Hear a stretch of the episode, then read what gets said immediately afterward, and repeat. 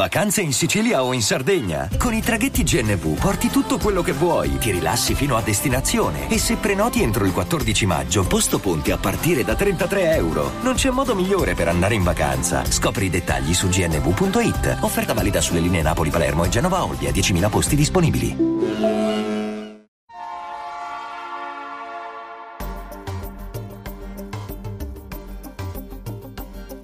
La Finanza Amichevole, il podcast che semplifica il concetto ostico della finanza per renderlo alla portata di tutti, curato e realizzato da Alessandro Fatichi.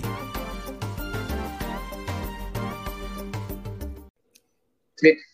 Buonasera a tutti e benvenuti Buonasera. a questa chiacchierata che, fa, che facciamo proprio nel progetto della Finanza Amichevole di coinvolgere i giovani in questo progetto, ma soprattutto conoscere i giovani su quelle che sono le loro conoscenze sulla finanza e su quello che a loro interessa della finanza. Stasera con me ho Alessandro Sciuto, un giovane studente Buonasera. universitario e che, al quale lascio la parola soprattutto per eh, presentarsi e per dire che cosa sta facendo in questo momento e quella che è la sua attività scolastica. Prego Alessandro. Allora, buonasera a tutti. Buonasera Ale, buonasera Tommy se ci sta guardando non lo posso sapere in questo momento, ma spero proprio di sì. Io di finanza non è che sappia tanto, però ho comunque accolto molto volentieri questo invito da parte di Ale, soprattutto perché mi piacerebbe porgli diverse domande su dubbi che me e penso tante altre persone che co- siano coinvolte insomma nei miei stessi dubbi.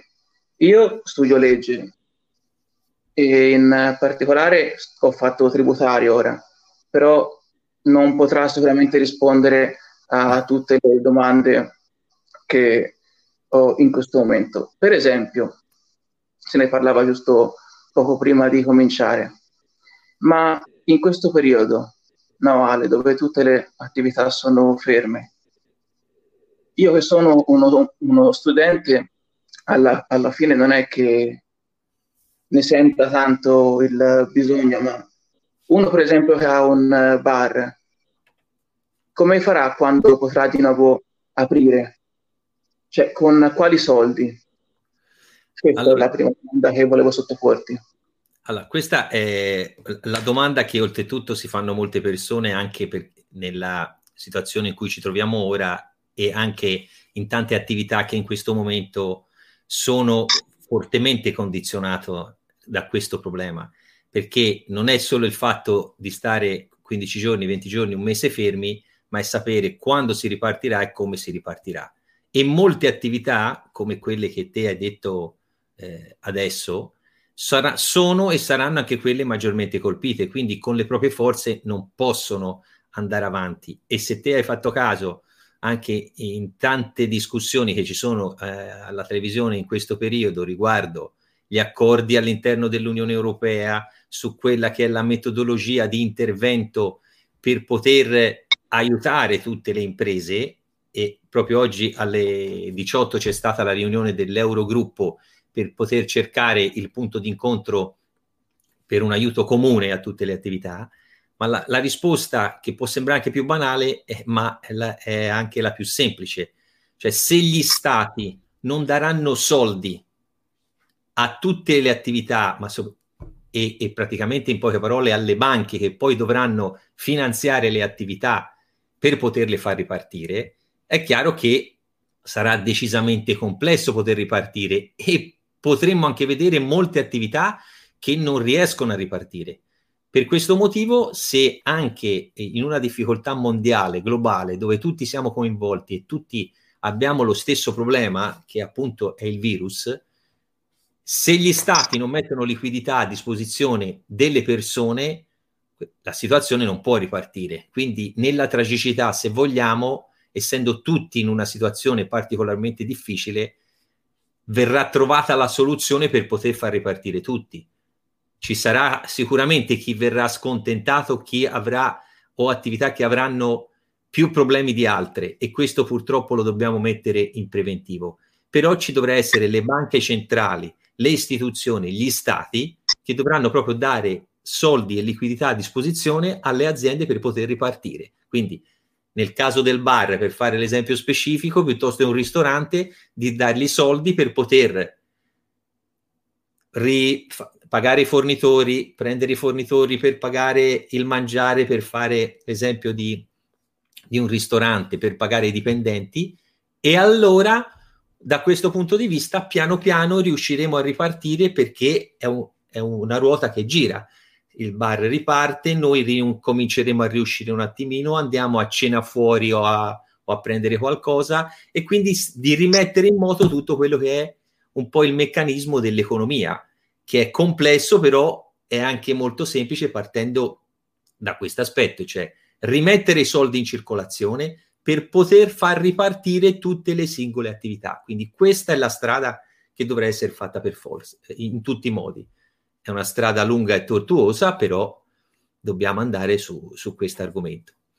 Ora sono io che faccio no, una domanda a te, poi se ne hai altre. Eh, che opinione hai della finanza? Cioè, quello che è la, una cosa per sentito dire o per quello che puoi sentire alla televisione o come sei abituato. Ecco. La domanda che mi faccio, soprattutto sempre verso i giovani, è quella di dire: ma che opinione hanno i giovani della finanza? come se la immaginano, soprattutto secondo loro che cos'è la finanza o l'economia. Ecco, questa è una domanda che mi fa piacere farti, puoi anche dire no, no, non ce l'ho, però è una cosa interessante da poter, da poter sapere, soprattutto per fare l'analisi di come è importante per noi poi formare i giovani su questo argomento. Allora, questa non è una domanda semplice. Cosa penso della, della finanza? Eh,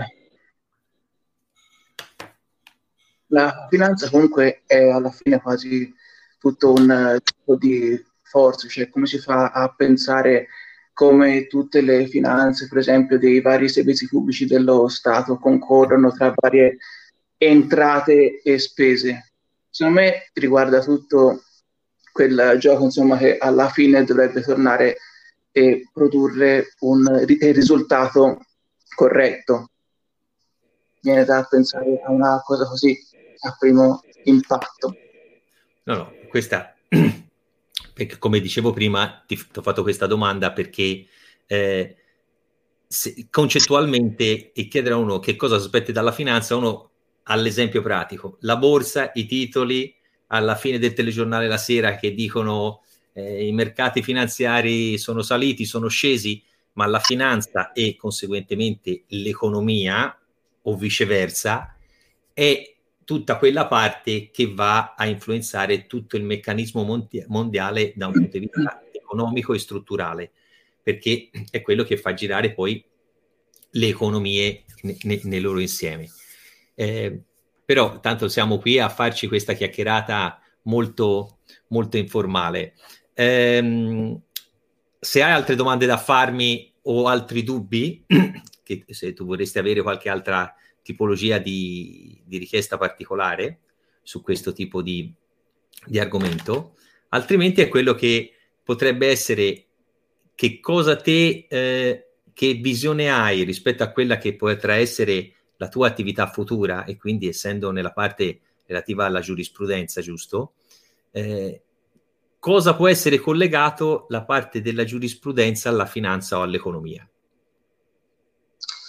Allora, riguardo alla giurisprudenza, direi il diritto della persona a percepire un giusto compenso, a comunque avere una sicurezza sul fatto che il suo patrimonio rimanga comunque stabile. Io mi occuperò sicuramente più della parte dei diritti della persona a e diciamo mh, mm, è sentirsi tutelata e tranquilla nel fare le proprie spese. No, no, ma questo... E la domanda che volevo porti io... Dimmi, mm? dimmi. Dimmi pure, dimmi, dimmi. Cosa volevo porti? Secondo te, proprio riguardo ai giovani, sarebbe più opportuno fare magari dei corsi di formazione perché così a primo impatto sento che forse dovrei sapere di più. No, no, mi sembra, questa... che, mi sembra che ciò che mi hai chiesto come se mi avessi, diciamo, aperto un mondo in cui dovessi muovere i primi passi. capisci? Cioè, secondo me è importante, io ho 23 anni, quindi sarebbe importante anche che le persone come me avessero contezza di fare, cioè, per la cosa per cui mi hai, mi hai chiesto, insomma. No, no, la domanda è, è sacrosanta, ma soprattutto è, è molto corretta perché eh, è l'obiettivo anche che sto portando avanti su questo progetto eh, è legato proprio al fatto che eh, in 30 anni di lavoro ho visto tante cose, però ho, ho visto anche e soprattutto che non solo per i giovani, perché se vogliamo anche le persone meno giovani non hanno una conoscenza eh, esagerata della finanza, perché la cultura finanziaria in Italia non c'è mai stato il modo di poterla approfondire, perché si è sempre un po' cresciuti una, con un atteggiamento, se vogliamo, di assistenzialismo statale, se vogliamo. Posto fisso, posto sicuro, compro la casa, gli immobili salgono sempre, eh, finirò il mio lavoro, andrò in pensione, avrò la mia pensione. Questo ci ha portato meno al concetto sia di approfondire proprio il concetto stesso della finanza, sia di approfondire il concetto dell'investimento finanziario, cioè dell'investimento finalizzato a un obiettivo, come potrebbe essere tipo eh, nel tuo caso dice io voglio, se, quando inizierò a lavorare, inizierò a, a, fare delle pianificazioni che riguardano, che so, comprarmi un'automobile, po- piuttosto che fare un invest- investimenti o programmi più a lungo termine, come acquistarmi una casa o farmi un certo tipo di vacanze. E quello che hai detto te e che è la conferma che quello che uno deve fare è fondamentale è che la formazione finanziaria deve partire dalle dovrebbe essere quasi una, eh, una lezione eh, o, o, una materia da, da, dover insegnare fin dalle scuole elementari.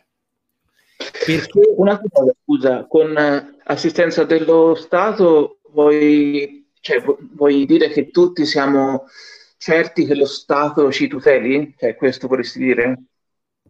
Eh, fino ad oggi, fino, a, fino ad oggi, fino a ieri era così, soprattutto fino a 10 o 15 anni fa, quando anche il sistema delle pensioni era strutturato in una maniera tale che c'erano delle cose certe, ma anche basta vedere oggi l'assistenza sanitaria per fare l'esempio proprio più lampante di questo periodo.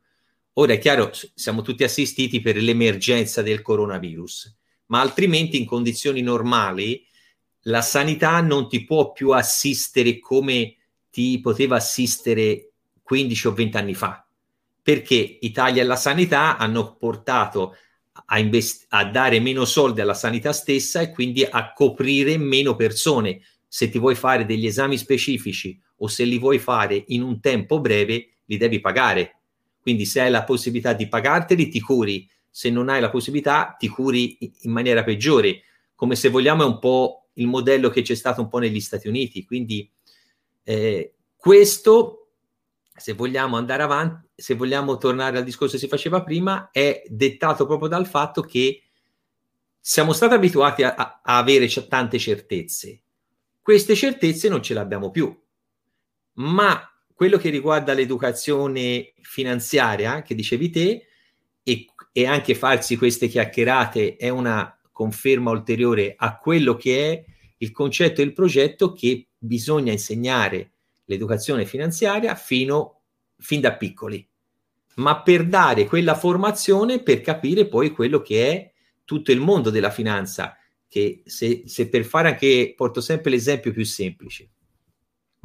Se io ti chiedo la differenza tra un bancomat e una carta di credito, se ti ecco. faccio l'esempio più semplice, può darsi, lo sai, ma può darsi anche di no. E è una cosa, se vogliamo, più semplice possibile, dove la carta, il bancomat che viene chiamata carta di debito è uno strumento che te puoi prelevare i soldi dal bancomat per, per, per, per, prelevarli e che quindi hai un addebito diretto sul conto, quindi se hai i soldi li prelevi, se non hai i soldi non li prelevi. La carta di credito è appunto, lo dice il nome stesso, ti viene dato un credito mensile di fiducia che te puoi spendere fino a una certa cifra tutti i mesi. Quindi poi alla fine del mese te dovrai pagare il totale delle spese fatte. Ho portato questo esempio perché può sembrare un esempio banale, ma in realtà non lo è, perché sono due eh, oggettini di plastica uguali, ma sono due strumenti totalmente diversi, se vogliamo. E sono gli strumenti basilari che utilizziamo tutti i giorni. Quindi questo è, è per fare un esempio. Poi a mano a mano andando avanti anche sul concetto di altri strumenti, sia strumenti di pagamento, sia strumenti finanziari, tipo che cos'è un titolo di Stato, che cos'è un'azione, che cos'è un'obbligazione di una società. Questo sempre per entrare piano piano, piano piano nel mondo della finanza e, e a quel punto degli investimenti. Non solo perché la finanza e l'economia vanno di pari passo, e sono, que- sono le due cose che mandano avanti la, tutto il mondo so- sotto qualsiasi, eh, da qualsiasi parte lo si voglia vedere. Però questo che, che te stai dicendo è fondamentale. Starebbe anche un po' più alle, alle istituzioni, se vogliamo, no? a imporre questa, questa formazione, perché non, non, dovrebbe esserci solo un discorso a livello di autodidatta, se vogliamo, no? E noi che facciamo questo mestiere, io faccio il consulente finanziario, è quello che dobbiamo trasmettere alle persone perché debbano essere più informate possibili. Poi eh, mi dai l'occasione anche per dirti che metterò anche in moto dei corsi di formazione rivolti a, ai giovani e dove anche in maniera molto semplice, ora tra l'altro poss- ora è il periodo possiamo fare tutto online perché tanto siamo a casa quindi no, possiamo fare tutto online, ma anche dopo che è eh, più interessante, però sarà anche un'occasione in questo, in questo periodo di poter fare anche dei corsi specifici facendo un certo tipo che può essere una tavola rotonda, di parlare del più e del meno tra, tra un gruppo di persone oppure fare anche un tipo di corsi più specifici e, e strutturati in maniera eh, se vogliamo, eh, più, più, specifica su determinati argomenti. Te che cosa, pensi, che cosa pensi della situazione finanziaria in questo momento, oltre alla domanda che mi hai fatto prima? Che impressione te da eh, studente universitario hai in questo momento di quello che sta succedendo nel mondo come eh, situazione finanziaria, proprio in questo momento, in questa situazione legata anche al, problema della pandemia? Allora, ti dirò, ho avuto anche la fortuna di parlare con uno che aveva un uh, negozio di frutta in uh, via Pistoiese, quindi una, se vogliamo, eh, esperienza diretta. Mi ha detto, io sinceramente non so come fare a pagare le tasse. È una cosa comunque che colpisce questa, cioè sentire uno che mi dice non, non non so come pagare le tasse, cioè, capisci pure te che sentirselo dire comunque ti colpisce anche. Sì. Quindi mi dà l'idea tutto di un grandissimo calo. L'idea che mi dà è di una cosa di un grandissimo calo per varie attività, soprattutto magari quelle alimentari, anche produttive, se non sono proprio beni strettamente necessari, che fanno ora? Cioè sono tutti fermi. No, eh, per quello che, quello che, che, si diceva prima è che se non viene rimesso in, in moto tutto il circolo economico-finanziario da un punto di vista di eh, proprio soldi in tasca alle persone, no, non, non, si può pensare che questo sistema riparta, perché anche i risparmi stessi, uno può avere dei risparmi, però se non ha introiti, poi i risparmi finiscono. Oh, quindi in un modo o in un altro la, le attività si riprenderanno, perché qui ci deve insegnare anche il passato, anche quando ci sono state le cose più tragiche come... Eh, prendiamo l'esempio più più, più importante che c'è stata, la seconda guerra mondiale. Lì c'è stata proprio una distruzione e quindi cioè, c'era anche poi, finita la guerra, c'era da ricostruire perché c'era stata proprio una distruzione fisica, anche se vogliamo delle città, quindi oltre che economica. oggi stiamo combattendo una guerra che è contro un nemico invisibile e dopo però più che ricostruire le case, i palazzi eccetera ci sarà da ricostruire tutto il tessuto economico e sociale di tutte le attività e probabilmente ne verranno sicuramente fuori di nuove attività, nuovi lavori e qualcuno probabilmente, non voglio dire che sparirà, ma probabilmente ci sarà meno possibilità di avere sviluppi su, que- su, de- su, su settori, che non è giusto che nomini nessun settore perché non è corretto nemmeno nei confronti di chi è, lavora in questi settori, ma eh, può darsi benissimo che tanti settori si debbano eh, rigenerare o ricostruire in una certa maniera. Però quello che stai dicendo è, è importante perché uno lo, lo, lo percepisce il problema, eh, non è che, che non lo percepisce, questo è ovviamente importante. Senti, mi togli un uh, dubbio per favore che mi è venuto mentre, mentre si, mm, stavamo parlando. Quando si deve scegliere se salvare un uomo più vecchio, facciamo l'esempio di uno sui 80 anni, e uno che ne deve salvare uno di 20.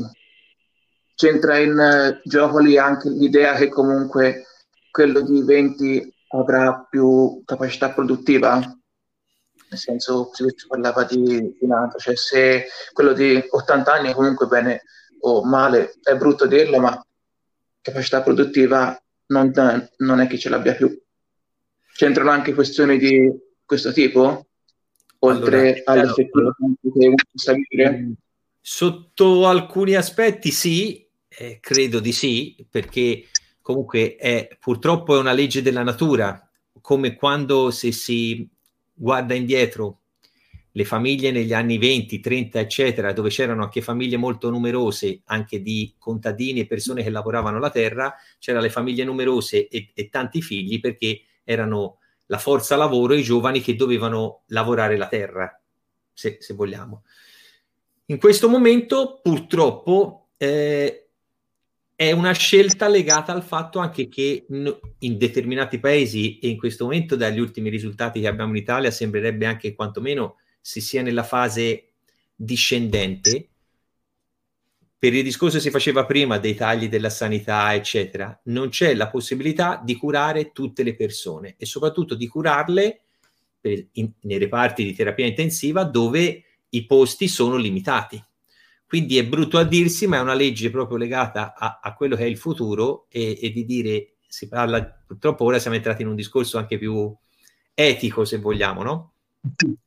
Perché qui si parla ovviamente della, della parte relativa all'essere umano, si parla di vite umane, della cosa più importante che abbiamo ognuno di noi, la vita stessa è la cosa più importante, no, no, non la ricchezza economica, ma la vita è la cosa più, più importante che abbiamo.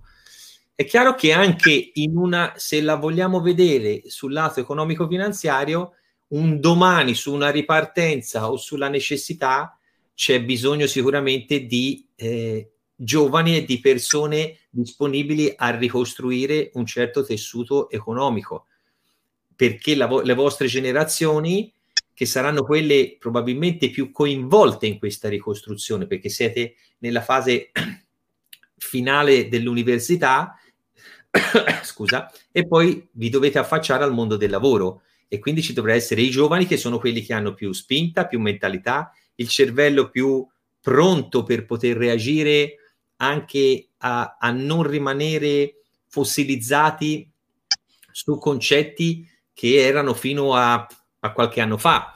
Quindi eh, su, eh, su mentalità più aperte, su lavori più aperti, lavori diversi, non il lavoro come è stato fatto fino ad oggi. E, e portavo l'esempio prima del posto fisso. Il posto fisso sco- ce lo dobbiamo scordare, ma non perché uno non dovrà cercarlo, perché ci saranno dei lavori che tendenzialmente saranno più da posto fisso, ma ci saranno anche tanti lavori che verranno fatti da casa, eh, questa fase eh, ha accelerato e continuerà a accelerare lo smart working, il lavorare da casa, lavorare a distanza, evitare spostamenti, evo- evitare eh, riunioni inutili e trasferirsi, eccetera, e porterà a, eh, a lavorare, come si suol dire, in maniera diversa. Per lavorare in maniera diversa ci vuole la mentalità giovane, ci vuole la mentalità che è predisposta al cambiamento e più, e più adatta. Una persona eh, come me che ha superato i 50 eh, può essere meno predisposta al cambiamento perché si porta dietro 30 anni di lavoro fatto in una certa maniera. E quindi faccio per fare l'esempio potrebbe essere meno predisposta a fare una cosa di questo tipo. Però è brutto a dirsi ma eh, in una cosa del genere si prende anche in considerazione questo aspetto. Chi ha più aspettative davanti e anche le persone che possono essere eh, il, le, il futuro anche da un punto di vista economico.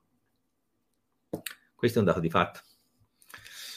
Ale, ridendo e scherzando, abbiamo già 25 minuti che siamo a, a scambiarci due chiacchiere.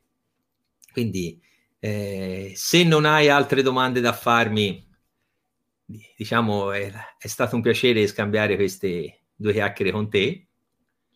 Soprattutto... Una, ma te, cosa pensi del sistema di Trump? Perché ti dico, stavo leggendo qualche cosa oggi per capire se è corretto proprio da un punto di vista della finanza.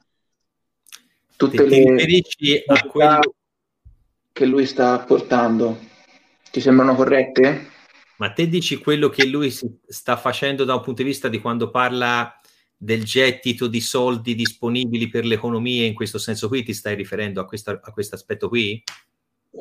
No, proprio al fatto che lui dice tutti quei capitali che sono all'estero li facciamo tornare applicando una percentuale del 21%, dal allora, 34 al 21%. Allora, questo aspetto qui, che mh, altri stati, non solo in questo momento, ma anche in altre circostanze, come quando eh, tante aziende italiane hanno aperto le sedi in paesi dell'Europa dell'Est piuttosto che sede legale in Olanda o da altre parti, perché hanno o avevano delle agevolazioni fiscali.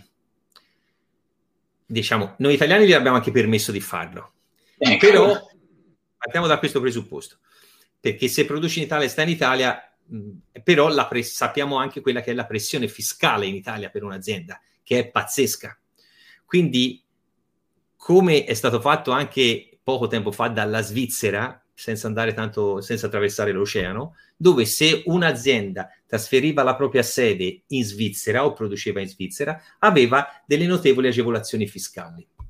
È chiaro che questa politica che sta facendo anche Trump su tanti aspetti porta sempre sulla stessa ottica, e cioè se te produci in questo paese, crei redditività in questo paese, crei occupazione in questo paese, quindi io cerco di darti delle agevolazioni perché te, tu venga a produrre o a generare ricchezza in questo paese, perché il concetto di fondo è questo e che dovrebbe essere fatto assolutamente anche in Italia, ma in parte avevano già iniziato a farlo per le aziende che eh, producevano aprivano attività nel nostro mezzogiorno, nella parte sud Italia, una cosa che era, era già stata messa in piedi. È chiaro, in Italia dobbiamo anche cambiare tutta una serie di regolamentazioni fiscali, burocratiche, amministrative, strutturali, che sono quelle che ci, alla fine poi ci frenano maggiormente. Però questa politica qui è corretta per incentivare le aziende a generare flusso mia, nel mio stato, però soprattutto, ma non è il caso degli Stati Uniti, c- se c'è una forte pressione fiscale, ci deve essere anche tutta una serie di servizi che lo Stato deve erogare a favore di chi paga le tasse, perché se, perché se fai una pressione fiscale forte, ma non hai un ritorno da un punto di vista di servizi, e mi riferisco anche al semplice alla ma alla donna che partorisce che sta a casa, se baby, ha bisogno della babysitter, altrimenti non va a lavorare, la tutela per i lavoratori, le pensioni, cioè tutta la sanità, che è, uno, è il problema più grosso, ci deve essere tutta una serie di cose che comunque sono eh, tutelate se pago le tasse. Quindi la strategia è giusta, e, e, è corretto farlo perché è, come dicevo prima, è il fatto poi di rigenerare ulteriore ricchezza nel paese. Però è sempre bene poi arrivare a un punto di uniformità fiscale più che inc- dare solo incentivi per chi viene, perché poi gli incentivi vanno dati anche a chi c'è già. Infatti. E che, e che quello è l'aspetto più importante, però è come in questi giorni che in Europa siamo a discutere se fare i corona bond, le obbligazioni, se fare finanziamenti agli stati indebitati, se farli in un modo, se farli in un altro, ma dimostrano per l'ennesima volta che di Unione Europea c'è poco per non dire niente, perché ogni paese ha delle regolamentazioni fiscali per conto proprio, leggi per conto proprio, quindi di Unione Europea c'è la moneta, c'è l'euro e basta. Quindi il resto va lasciato un po' stare, quindi sa, si, si vedrà ta, un, tante attività di questo tipo, perché come dicevo prima, per far ripartire tutto il meccanismo de- deve essere si deve cambiare un po' quelle che sono le regole fatte fino ad ora, perlomeno per i prossimi due o tre anni minimo, perché per rigenerare ricchezza e traffico di, di soldi un po' di tempo ci vuole. E secondo me, ora che ci stavo pensando, fa anche molto l'immagine che uno Stato dà di se stesso, no? Cioè, investire per esempio qui ora anche se non eh, ci fosse questo virus e tutto quanto. Ma, mm, eh... Non Maria, l'immagine dello Stato faccia la sua parte, perché mi viene da pensare, boh, in America c'è anche fare un tampone costa diversi dollari, per esempio. Ecco, ci vuole 1500 va... dollari per farsi un tampone, quindi eh, eh, c'è anche però dire che vai dove non ti garantiscono nemmeno un diritto fondamentale può avere Ma... qualche effetto anche secondo te? Questo te considera una cosa, allora, da questo punto di vista, nonostante sia stato fatti tanti tagli alla sanità, ma ancora eh, abbiamo una discreta assistenza medica nei confronti degli utenti. Non è che uno, se non hai l'assicurazione, come negli Stati Uniti, se non hai la tua polizza sanitaria, ti lasciano per strada o non ti curano. In Italia non è così, grazie a Dio. Però per tornare indietro a, a, all'economia, alla finanza, l'azienda stessa che vorrebbe investire in Italia non ha, eh, non ha incentivi sia da un punto di vista fiscale, ma la cosa che frena tanto in Italia e che, che ha frenato fino ad oggi e si spera che cambi, è tutta la burocrazia. La burocrazia, aprire l'azienda, le regole, le leggi, i controlli. Quindi che a qualsiasi anche investitore straniero che vuole venire in Italia a investire è molto più frenato rispetto a tanti altri paesi dove, fra virgolette, c'è meno burocrazia. Quindi quest- l'effetto del virus spero anche che serva per togliere tutta una parte di burocrazia che abbiamo, che poi la burocrazia n- non si sposa mai con lo sviluppo economico-finanziario, perché sono due cose che non vanno mai di pari passo, anzi eh, cozzano un po' fra loro. Quindi se vogliamo sicuramente fare anche uno sviluppo economico diverso e che ci sia degli incentivi sia per le aziende italiane sia per aziende estere che vogliono venire in Italia, bisogna incominciare a smaltire e a togliere una tale quantità di burocrazia che è troppo, troppo forte in questo paese. Bene, penso ah, mi viene in mente eh, qualcos'altro perché è un'occasione buona anche per insomma anche parli pure bene ecco quindi spero che nei tuoi corsi tu parli in questo modo. E... no, se, se poi ascolti i miei podcast delle lezioni di finanza che li puoi trovare, diciamo, credo che quantomeno un certo tipo di basi riesci già a averle, però la, lo spunto che mi hai dato mi serve anche per eh, creare questo tipo di, di, corsi e di attività che, eh, perché io sono una persona che anche nel mondo del lavoro, eh, per me lo spazio va dato ai giovani, perché il futuro è dei giovani e anche quando lo ero sotto certi aspetti un po' mi eh, incavolavo a volte perché non ti davano mai più di tanto spazio. Eh, anche se sono stato fortunatissimo nel lavoro perché ho avuto eh, dei superiori che mi hanno insegnato tanto anche quando ero molto giovane, quindi sono stata una persona fortunata e proprio per questo se non si dà spazio ai giovani e non si cresce, eh, non si fa crescere i giovani sotto tutti i punti di vista, non si può pensare che il modello sia la persona che ha 70 anni e continua ancora a lavorare.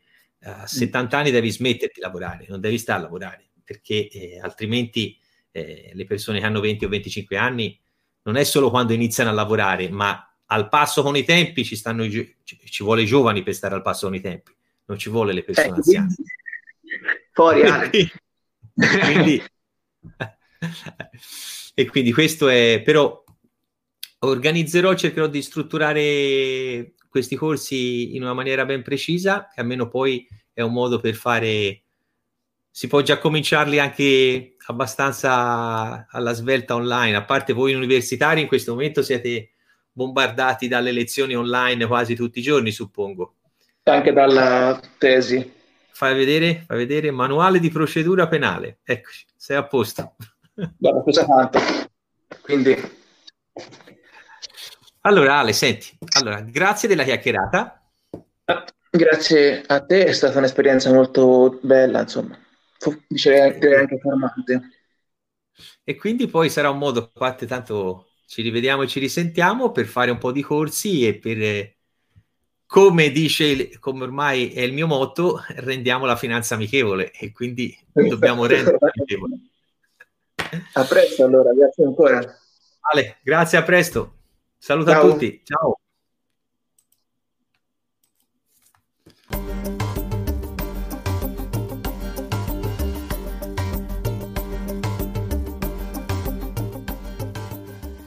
E adesso un bel caffè finito. Perché rischiare di rimanere senza caffè quando puoi abbonarti a Caffè Borbone? Prezzi vantaggiosi, costi di spedizione inclusi, tante possibilità di personalizzazione e l'abbonamento lo sospendi quando vuoi. Decidi tu la frequenza, la qualità, scegli tra le cialde e capsule compatibili e crea il tuo mix di gusti e miscele. Mai più senza caffè con l'abbonamento Caffè Borbone. Tutte le info su caffèborbone.com.